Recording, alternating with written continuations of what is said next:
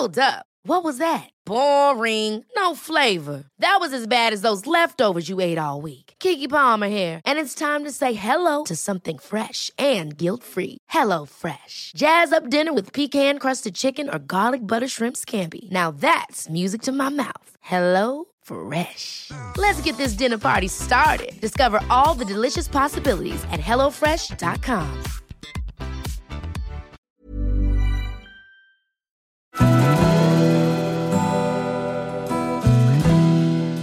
Välkommen till Stora relationsguiden. Podden där parterapeuten Anneli Östling tillsammans med sin sidekick Bella guidar dig genom allt som har med kärlek och relationer att göra. Följt av väl beprövade tips och råd.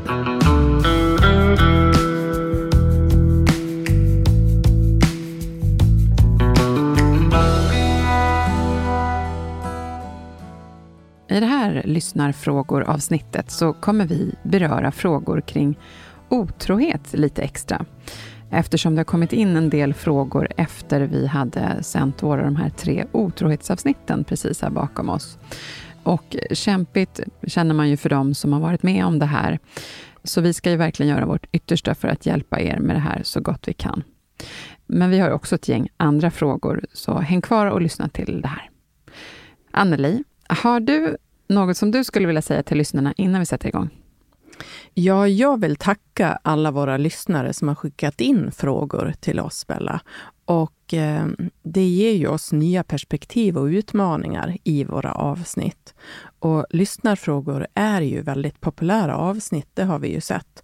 Och ni som skickar in, ni bidrar verkligen. Och nu är jag redo att sätta igång, Bella. Okej, ja men toppen. Då ger vi oss in på första frågan direkt. Hej Stora relationsguiden och tack för att ni finns. Era avsnitt om otrohet har verkligen hjälpt mig att landa och känna ett större lugn mitt i kaoset. Det var min kompis som tipsade mig om er och han har själv blivit sviken. Min tjej är väldigt charmig och kanske flörtig. Och jag har bitit ihop för att jag inte vill förändra henne. Men några kompisar till mig, de hade träffat henne ute och sa att jag borde hålla koll på henne, då de upplevde att hon var lite misstänkt nära en kille och satt i knät till exempel. Jag har själv tyckt att hon har varit mycket ute med sina kompisar på sistone. Och min bästa vän, han säger att han faktiskt inte tror att hon skulle kunna vara otrogen och han tycker att jag bara ska chilla och lita på henne. Jag vill verkligen inte anklaga henne och har inga bevis och är faktiskt rädd att hon ska bli arg och tycka att jag är svartsjuk och jobbig. Men vad ska jag tro? Jag vill ju faktiskt inte förlora henne. Och vad ska jag göra? Jag kan inte tänka på någonting annat just nu. Har ni några tips? Hälsningar från Adam. Ja, med tanke på hur Adam själv känner sig just nu så skulle jag nog råda honom att prata med sin tjej om det här. Och jag förstår att han är rädd för att förlora henne och samtidigt behöver han tänka på sig själv i det här. Även att leva med misstankar kan vara någonting som den andra känner av, vilket också kan stöka till det i en relation, när man inte håller relationen ren, tänker jag. Och det är bättre att vara ärlig och att berätta vad han har fått höra och samtidigt låta bli att anklaga. Och Det är ju först när man låtit tiden gå och de här jobbiga känslorna övergår i frustration som man kan upplevas som gnällig eller misstänksam och svartsjuk. Det här samtalet behöver tas med ett lugn och samtidigt att vara tydlig och bestämd och vänlig, som jag brukar säga. Ja, det är bra det där som du brukar säga. Och jag förstår ju det. Men han själv uttrycker ju här att han har svårt att ta upp det här med henne. Så skulle du kunna hjälpa honom på traven, Anneli? Ja, absolut. Och eh, jag tänker att man till exempel skulle kunna säga så här. Du, nu behöver jag ta en känslomässig risk med dig. Jag har fått höra av kompisar att de misstänkt att du går över gränsen med vad de tycker är lojalt mot mig när du är ute, för de hade sett dig. Och jag vill bara fråga dig om det kan stämma. jag väljer att tro på dig och hoppas att du är ärlig med vad du säger. Och jag vill också passa på att förtydliga att jag inte skulle vara intresserad av att vara med dig om du skulle vilja vara med någon annan. Och det tror jag redan att du vet. Och jag förutsätter också att du vet vad som skulle vara okej okay för mig och inte. Vad vill du säga om det här? Du betyder så mycket för mig och jag kommer inte att bli arg. Jag vill bara att du är ärlig så att jag kan bli trygg igen. Mm. Ja, vad fint. Det var verkligen med handen på hjärtat och han måste ju öppna upp sitt bröst här. Men jag tänker också att det är komplext, hela det här. Men först av allt vill jag säga att det är ju så bra det här med känslomässig risk, som du nämner. Det är en jättebra övning att, mm. uh, att ha med sig. Att säga den meningen, för uh, det kan vara användbart i alla känsliga lägen. Ja. Det här har jag fått lära mig av dig, Anneli, och det har varit väldigt bra. Mm. Men sen så kan jag faktiskt inte sluta tänka på, om han ska säga det här till sin tjej redan innan att han då kommer kanske lämna henne, att han inte accepterar att hon, om hon är otrogen. Så då tänkte jag på det här, då kanske hon i sin tur är rädd att förlora honom och kanske inte väljer att vara ärlig. Mm. Men å andra sidan, ärlighet vara längst. Så annars kommer hon få leva med en stor lögn som säkert inte är kul just att leva med. Men vad bara... Förstår jag menar? Om han ändå säger sig, om, om det är så att du har varit otrogen mot mig eller svikit mig, så kommer inte jag vilja leva med dig. Ska man säga det verkligen alltid? Att klargöra det liksom först. Ja, men alltså om någon väljer att vara med någon annan, där antyder jag då att eh, om det här är någonting som hon vill framöver, så kanske inte jag är beredd att dela henne med någon annan. Mm. Men det här är en svår avvägning och troligtvis så kan man behöva prata mera om det här, för det kan bli lite styltigt i början den här personen kanske blånekar eller blir ledsen. Och där behöver man ju då vänta in reaktionen. Och eh, jag tycker ändå med det här sättet att säga det på, att man bäddar för att en partner ska våga vara ärlig. För det låter ändå som att de har någon form av eh, fin relation i grunden. Mm. Så det får bli mitt svar på din fråga. Jag okay. kan inte ge något mer exakt svar på Nej. det. Men vara helt öppen och ärlig och tydlig och, och kärleksfull i sitt sätt ja. hur man kommunicerar. Ja. Ja, jättebra. Jag hoppas att vi har kunnat hjälpa honom här på traven och andra i liknande situationer. Mm. Då har vi nästa fråga som låter så här. Hej Stora relationsguiden. Jag lever med två ganska små barn och en man. Egentligen borde jag vara nöjd eftersom vi har det väldigt bra, i alla fall ekonomiskt. Min partner har gått upp i sitt jobb fullständigt och jag känner mig så ensam. Det känns som att han är en robot och ser knappt barnen och allt sker på hans villkor då han lätt blir irriterad om inte vi i familjen tycker som honom eller vill någonting annat. Jag längtar tillbaka till tiden innan han startade eget företag. Jag har också fått uppskattning från en person på mitt jobb och jag blir ju nästan rädd för mig själv då jag tycker om att komma till jobbet på grund av honom. Och hur ska jag få min partner att ändra sig och vet faktiskt inte om jag kan stoppa den här känslan jag får av att träffa min kollega. Jag är förvirrad, rädd och vet inte vad jag ska göra. Har ni något klokt råd till mig? Tack för en bra podd. Lyssna varje vecka. Ni är bäst. Anonym från norr. Mm. Ja, men det har vi. Och eh, tyvärr så finns chans att sånt här kan hända när man inte tar hand om sin relation. Och det här pratar vi lite om i vårt förra avsnitt också. Och Det är lätt att bli blind när man fokuserar på sitt företagande. Det är ju ett stort ansvar i sig, men det kan få ett högt pris om man samtidigt inte kan få sin familj att känna sig viktig vid sidan om. Många som kör det här spåret blir ofta att ångra sig i efterhand när det har gått för långt. Och då kan man ha tappat både partner och nära kontakt med barn. Den där känslan som uppstått med kollegan kan ju vara oemotståndlig i ett sånt här läge. Ja, det kan man ju faktiskt förstå.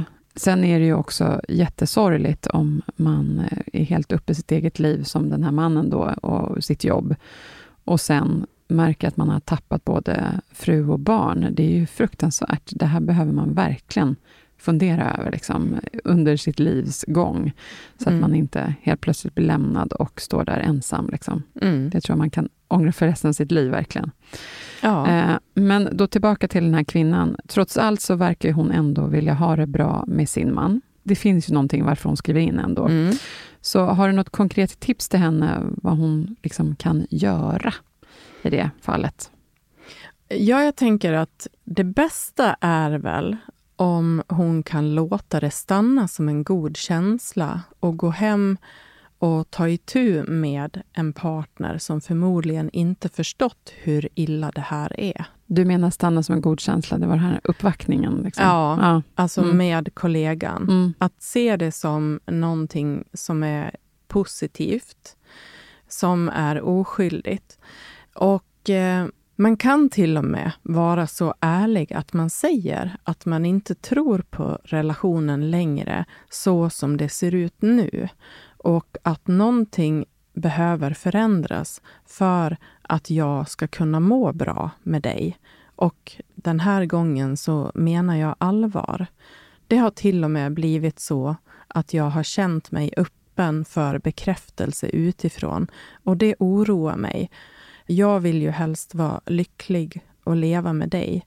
Och eh, jag vet hur mycket du brinner för ditt arbete, men nu behöver jag säga ifrån, för jag mår inte bra i det här. Mm. Det där tror jag verkligen skulle bita, att man faktiskt är ärlig med att jag har mått bra av uppvaktning på annat håll. Mm. För då blir det väldigt konkret, mm. vad det kan komma att fortsätta bli. Liksom. Ja.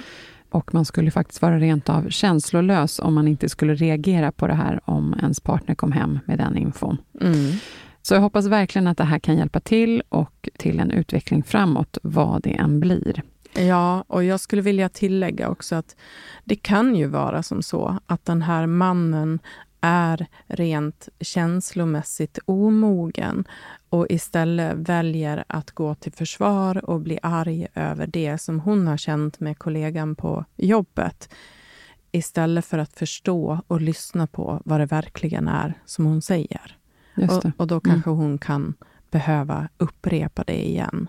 Alltså stoppa sin partner och förklara en gång till. Just det. Och sen inte låta det gå alldeles för lång tid innan man tar upp det där. Nej.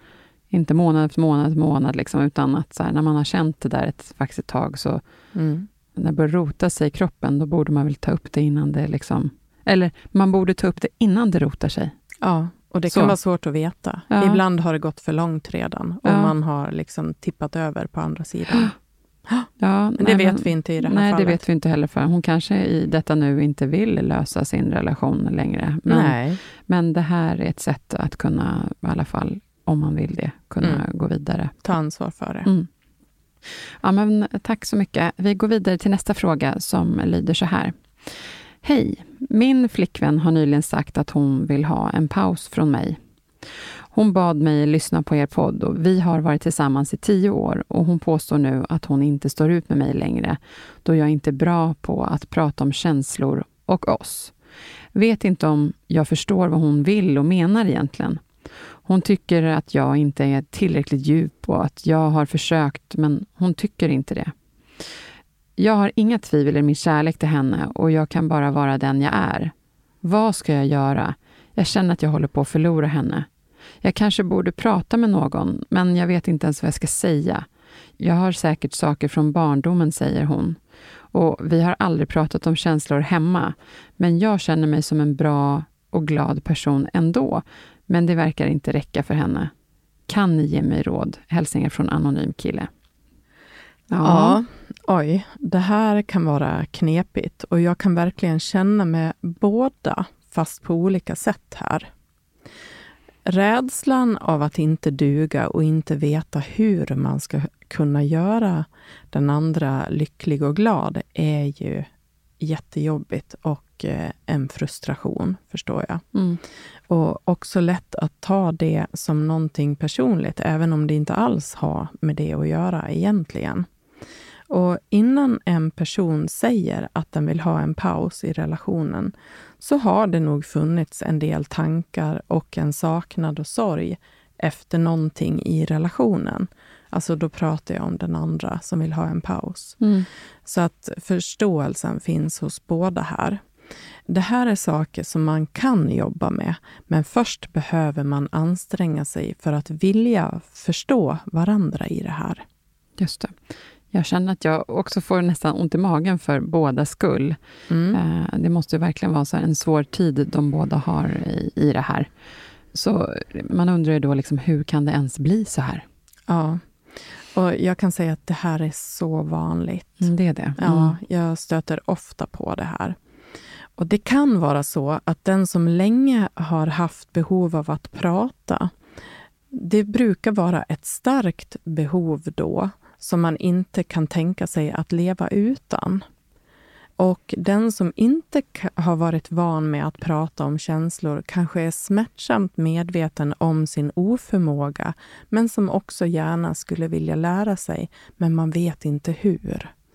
Och för att det ska finnas någon chans att den personen ska våga utforska och lära sig det, så behöver den personen kunna känna sig trygg i sina försök och inte dömd eller kritiserad. Men här finns det något klurigt. När det har gått så långt som att en vill ha en paus, så finns risken att den redan har börjat förbereda sig på att lämna. Och det är det som kan vara svårigheten här.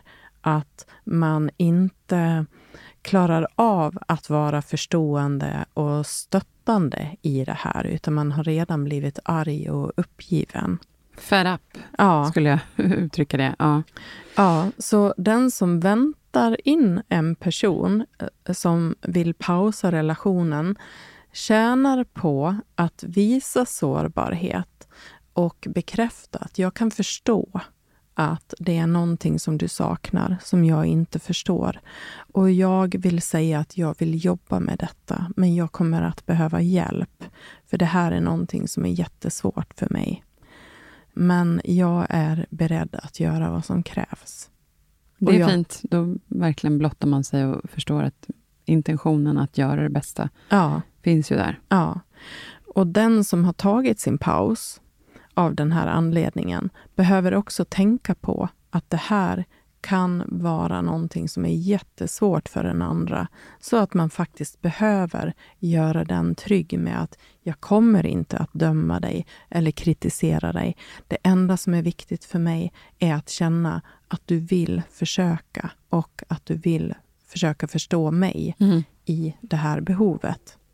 Just det. Så Ja. det gäller att båda är väldigt lyhörda för varandra där då. Ja, Ja, nej, men jag tänker på, precis som i, i den förra lyssnarfrågan, så tror jag att det är vanligt att folk går liksom för länge innan de tar upp jobbiga grejer med sin partner. Mm. Det måste väl vara jättevanligt? absolut. Ja. Och i det här fallet så krävs tålamod. Mm. Och det krävs att man har en ödmjukhet inför varandras oförmågor och att kommunikationen blir empatisk så att samtalet kan löpa på och att man får en större medvetenhet om vad det är som händer emellan sig.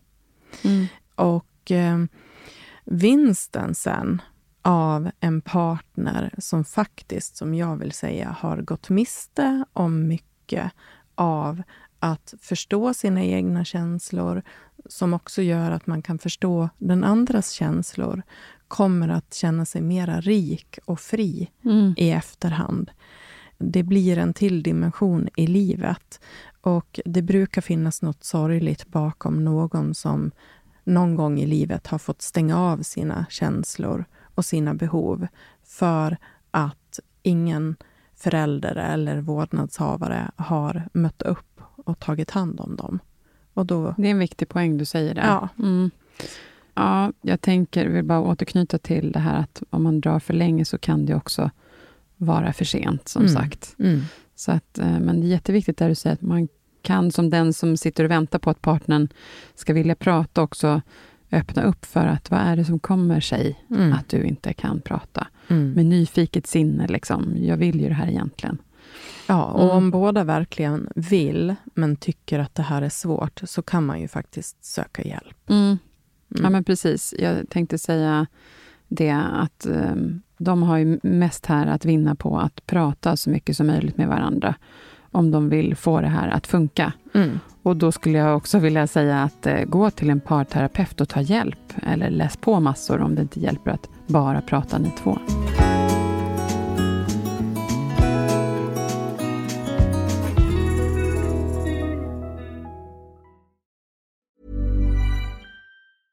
Ever catch yourself eating the same flavorless dinner three days in a row?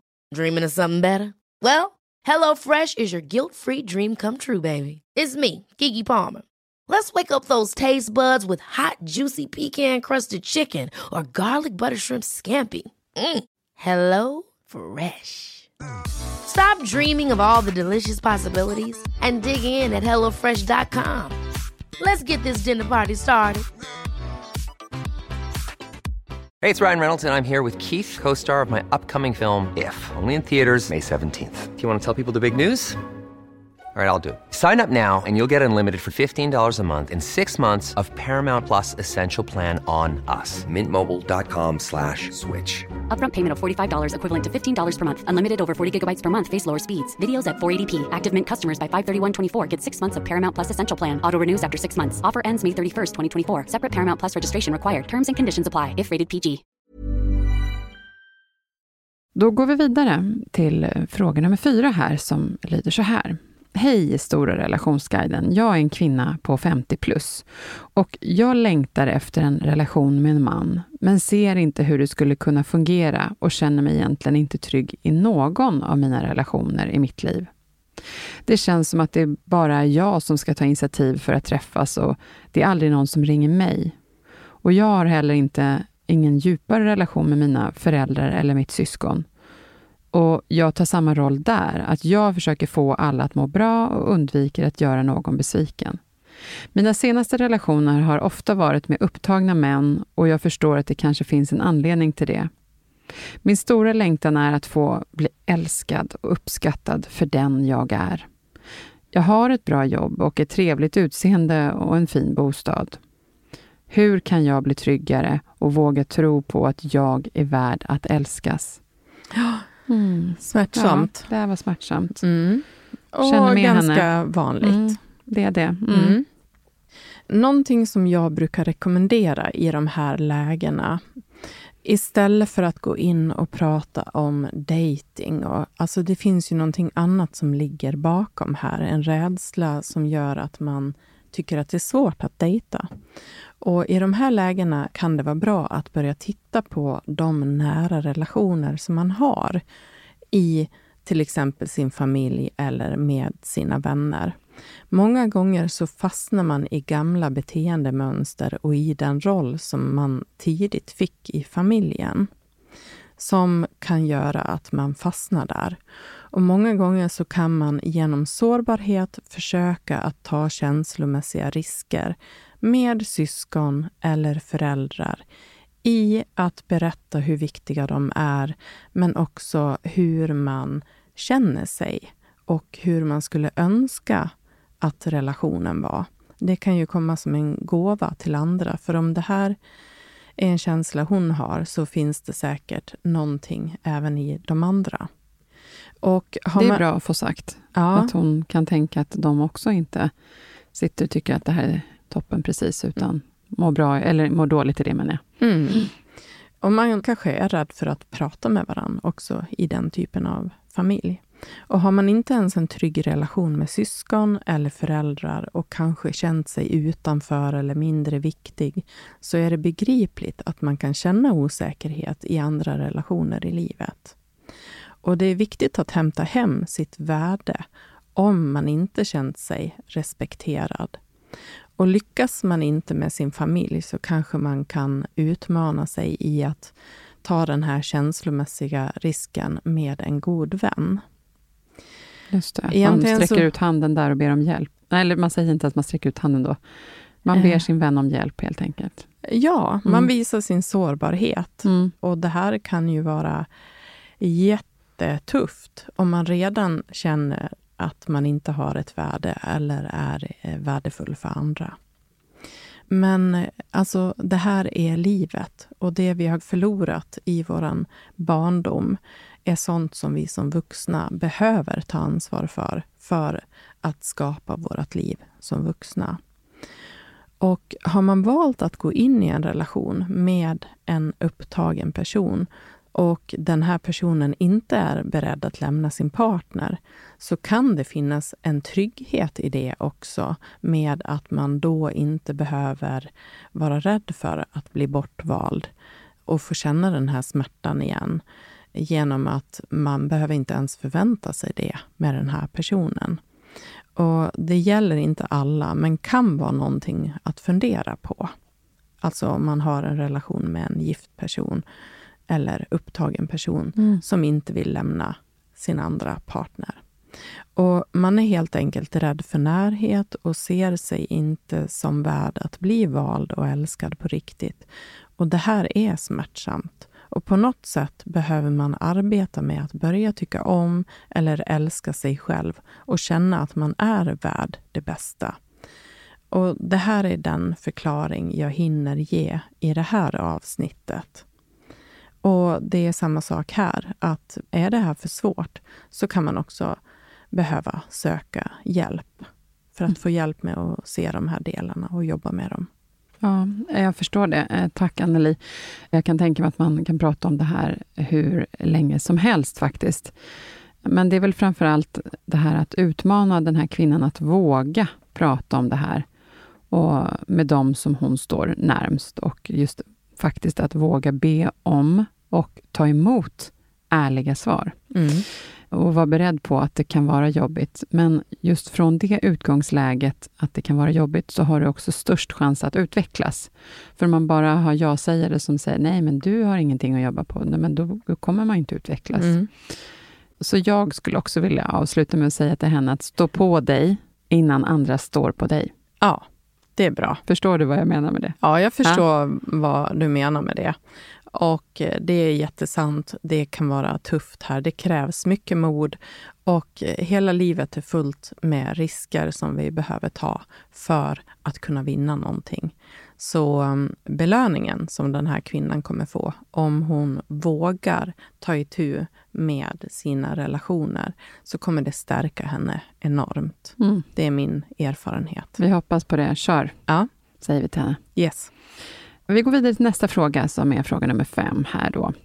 Hej Anneli och Bella. Jag undrar om ni kan svara på hur man samtalar med en person som har svårt för känsliga och jobbiga ämnen. Jag vet ju att det finns olika sätt. Kan ni reda ut det här åt mig? Hälsningar Sofia. Mm. Det är lite likt den tidigare frågan ja, här, men det det. vi kör på det. Och mitt bästa råd här är att fundera på hur man behöver kommunicera med den här personen för att den ska våga och vilja ta emot budskapet och i bästa fall svara. Det kan vara utmanande att locka fram en person som känner rädsla för eller aldrig har fått lära sig att öva på att prata om känslor och det behöver finnas tålamod och lyhördhet och vilja att göra den här personen trygg för att den ska våga öppna sig. Och många gånger går det så långt att den som saknar samtal hinner bli så frustrerad över att inte få till de här samtalen med sin partner, att man hinner bli både frustrerad och otålig, som gör det här svårare. Mm. Och vi vet ju faktiskt att alla är olika och ibland behöver man ju påminnas om det. Mm. Särskilt när man är den som har lätt för att prata. Mm. Eller kanske inte är konflikträdd till exempel. Mm. Så vi har ju just det här, att, det jag vill säga, att vi har alla olika utgångslägen. Så vad bör de ändå tänka på här?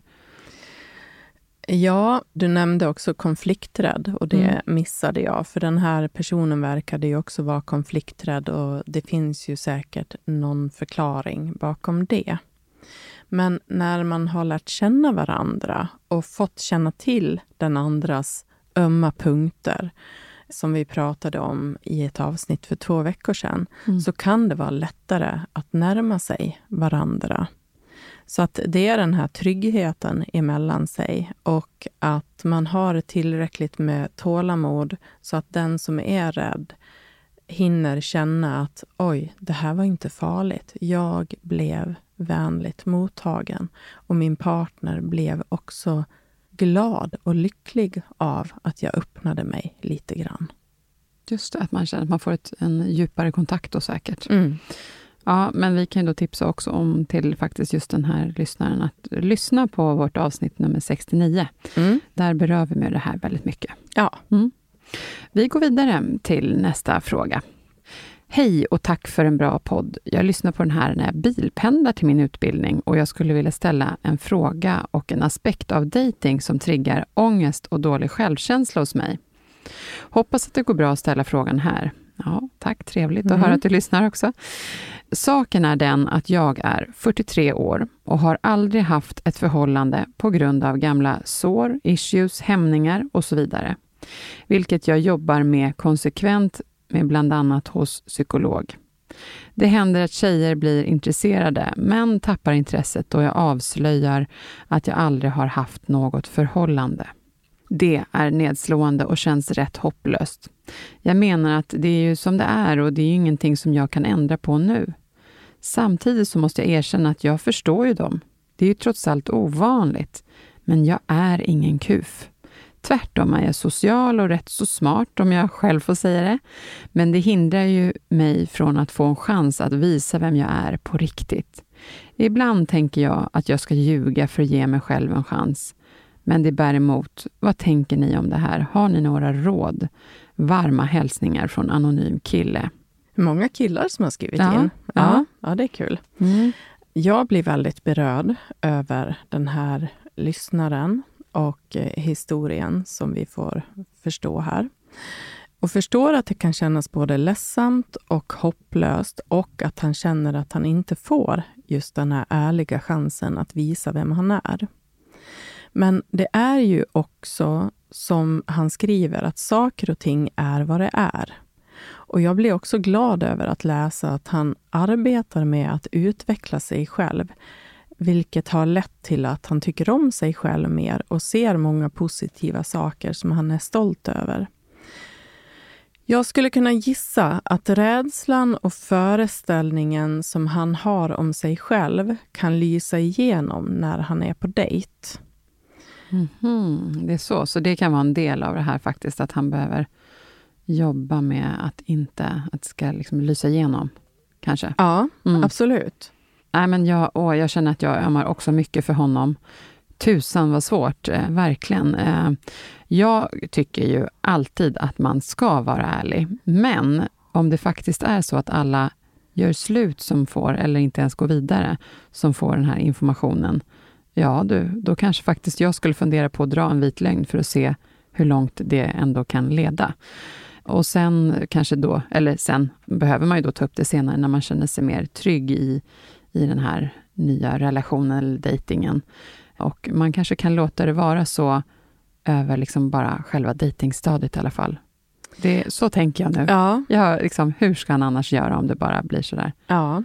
Och konsten är nog att kunna stå för den man är och se sig själv som värdefull och ha fokus på att vara nyfiken på den andra. Det kan ju vara ett tips. Istället för att sitta med de här tankarna av misslyckande. Att ägna nyfikenheten till den andra, det brukar ju alltid vara uppskattat. Och om man får frågan om tidigare relationer så kanske man inte behöver blotta det totalt. Det är ju som sagt vad det är och jag tror att han behöver kunna bära även det med all den förståelse av förklaringen till att det har blivit så. Alltså att han inte har haft en relation och kunna stå för det. Och han har ju faktiskt fortsatt att utvecklas och jobbar med det här. Och det är viktigt att inte göra för stor grej av det här. Så jag undrar lite grann hur de här samtalen går till när man börjar prata om tidigare relationer. För att man kan ju som sagt dra en vit lögn att eh, jag har tyvärr inte fått vara i lite längre relationer. Men Lite känn- skarva med sanningen? Ja, men skarva med sanningen, men jag är väldigt redo för det nu och jag känner att jag har också jobbat med mig själv och blivit en person som jag trivs att Mm. vara. Mm. Alltså föra in lite självförtroende. Och Eh, lyfta bort fokus från själva frågan hur antal. Utan så här, men åh, det här är en liten jobbig, känslig fråga för mig, för jag känner mig Ja. så sårad, kan man Ja. säga, utan att då... Då tänker jag att den här personen som man dejtar förstår att vi kanske inte ska gå på de här ömma tårna här just nu. Nej. Om man säger så, jag tycker att det skulle vara... Jag skulle bli lite nyfiken på det och ställa nyfikna frågor och samtidigt känna mig trygg med att den här personen har ambitioner och jobbar med sig själv. Mm. Det, det skulle väcka min nyfikenhet. Så ibland så kan det vara så att man, man också behöver se vilka personer man dejtar. Mm. Om man själv är 43 år och möter personer som dömer ut en, som säger tack och hej för att man inte har haft någon relation innan. Mm. De personerna har väl inte heller nyfikenheten att se vad är det här för person. Mm. Kan jag tänka mig, Ja, utan att veta. den, man kan ju förstå att den här informationen kan kännas viktig, men eh, om han försöker runda den lite för att ändå förhala så att han, de här personerna kan få lära känna honom lite mer. Mm. Mm. Ja, eller att prata om det som något som man själv inte tycker är så konstigt för att man vet förklaringen bakom. Mm. Och tar itu med det Mm. genom att jobba med sig själv. Mm. Just det. Ja. Jag tänkte här om han skulle säga så här, är det en viktig fråga för dig? Om jag hade sagt det är 0, 2 eller 20, vad gör det med dig? ja. då kan, då kanske de blir provocerade. Ja, okej. Ja. Vi, vi skippar den. Ja. Nej, men vi önskar honom lycka till och hoppas att du får till det snart. Du jobbar ju med dig själv och det är en väldigt bra start. Ja, alltså värdesätt dig själv. Jag tycker Mm. att han gör ett jättebra jobb. Så tro på dig själv och eh, det behövs bara en enda person som ska passa. Och var lite försiktig med vilka du dejtar så att det ändå är personer som verkar lite mogna eller Mm, ödmjuka. just det. Mm. Tack Anneli. Mm. Vi går vidare till nästa fråga här nu. Den lyder så här. Hej Stora relationsguiden. Kan ni ta upp frågan om känslomässig otrohet? Det pratas mycket om den klassiska otroheten, men är det inte lika mycket otrohet när en partner visar känslomässig uppmärksamhet till en annan person? Det här har fått mig att känna mig galen i min otrygghet då min partner blånekar till och inte tycker att det han visat en annan kvinna räknas som otrohet, då de inte haft sex. Tack också för era avsnitt med temat otrohet. Jag har lyssnat flera gånger då det ändå ger tröst och jag känner mig trygg med min uppfattning, trots att min partner inte håller med. Vänlig hälsning från trogen lyssnare. Ja, men det är ju bra att hon har fått stöd i det, men här, vad kan vi göra mer? Hur kan vi hjälpa henne här? Mm. Det låter inte som att de är i ett samspel här i alla fall. Och eh, det jag initialt vill säga är att det här borde räknas som otrohet med tanke på hur personen som har skrivit in känner sig. Och personligen så tycker jag att det här inte är ett okej beteende ifall man inte har kommit överens om att ha en till exempel öppen relation eller att båda är okej med den här typen av kontakt med andra. Och för att försäkra sig om det så skulle man behöva prata om vart gränserna ska gå och hur man kan förvänta sig att man ska vara mot varandra i det här. Och vill man skapa trygghet i en relation så är det här ingen bra idé och det verkar inte som att man är överens om det här i relationen. Och det kan ju bli otroligt smärtsamt. Det jag kan rekommendera är att prioritera och ta ansvar för att man kan må bra i sin relation. Och om partnern inte visar att den tycker att det här är viktigt så borde man ta sig en funderare på om det är värt att betala det priset för att vara med den här personen. Alltså värdet till vilket pris Mm. vill jag vara med den här personen om det kommer att leda till att jag själv kommer må dåligt. Nej, precis. Det är Och- viktigt att tänka på. Ja, och ibland kan det vara så att en partner inte förstår förrän det är för sent. Alltså när den andra säger att den överväger att lämna av självrespekt och eget värde. Och tyvärr kan det vara först då som den andra förstår vad man kommer att gå miste om. Kanske en person som man i någon mån har tagit för given tidigare. Mm. Ja, du, det är ju aldrig nyttigt att känna sig tagen för given eller inte bli tagen på allvar. Inte precis någon kärleksfull känsla. Och då är det inte heller konstigt att kärleken svalnar, tänker jag. Nej. Så, Och det- ja. Ja, och det man tjänar på att göra här är att sätta värde på sig själv och vara tydlig och bestämd och vänlig. En partner som tycker att det är okej att agera så här, om man förstår att den andra blir orolig, kanske kommer att lära sig någonting av de här konsekvenserna. Och i bästa fall är personen villig att förändra sig. Annars så kan det vara det bästa att lämna, även om separationer alltid är svåra. Och såklart, har man barn tillsammans så kan det ju bli ännu mer utmanande med det här. ja, nej men verkligen. Man kommer till det här återigen, att prata, prata, prata med varandra och lyssna. Ja. Jätteviktigt. Lyssna på riktigt. Ja. säg. Ja, men och det jag tänker, börjar man att överge sig själv och sina egna behov och gör avkall på att kunna må bra, så är man ute på en tråkig, eh, farlig bana, skulle jag säga. Mm. Det är tänkvärt att ha med sig också. Även om man inte vill förlora sin partner. Nej. Men till vilket pris? Mm. Nej, man behöver tänka, vad kommer det här generera i resten av mitt liv egentligen? Mm. Och hur behöver jag ta hand om mig? Liksom? Ja. Mm. Ja, nej, men bra. Tack för det, Anneli. Vi ska avsluta här nu och eh, som jag sa då, att man behöver både prata mycket och, och lyssna ordentligt på varandra. Och ibland kan det också vara en bra övning att försöka sätta sig in i den andras sits med allt vad det kommer, vad man kommer från för bakgrund och hur man har levt eh, och sådär. Så jag önskar alla här då lycka till oavsett vilket avslut det blir, men behandla varandra respektfullt och med en god intention, med ett kärleksfullt sätt. Mm. En eh, liten kort sammanfattning på det här då. Jo, det skulle kunna låta så här. Prata hellre med varandra tidigt än för sent. Och det kan ju vara just för sent då, men om det blir svårt att göra det tillsammans, ta hjälp av en parterapeut exempelvis.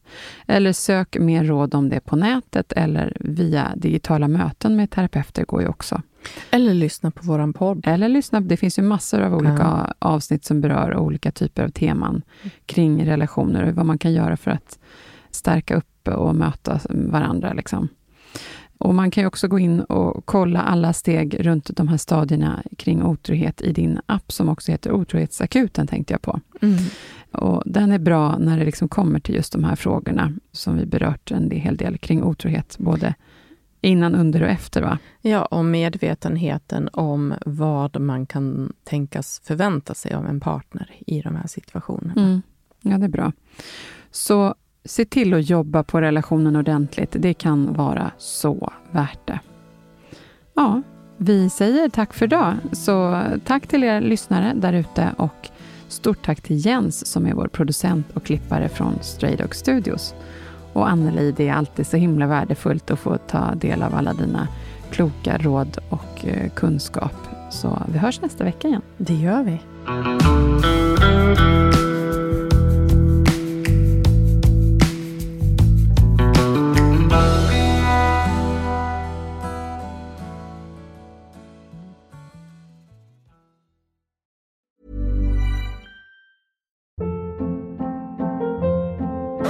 Hold up. What was that? Boring. No flavor. That was as bad as those leftovers you ate all week. Kiki Palmer here, and it's time to say hello to something fresh and guilt-free. Hello Fresh. Jazz up dinner with pecan-crusted chicken or garlic butter shrimp scampi. Now that's music to my mouth. Hello Fresh. Let's get this dinner party started. Discover all the delicious possibilities at hellofresh.com.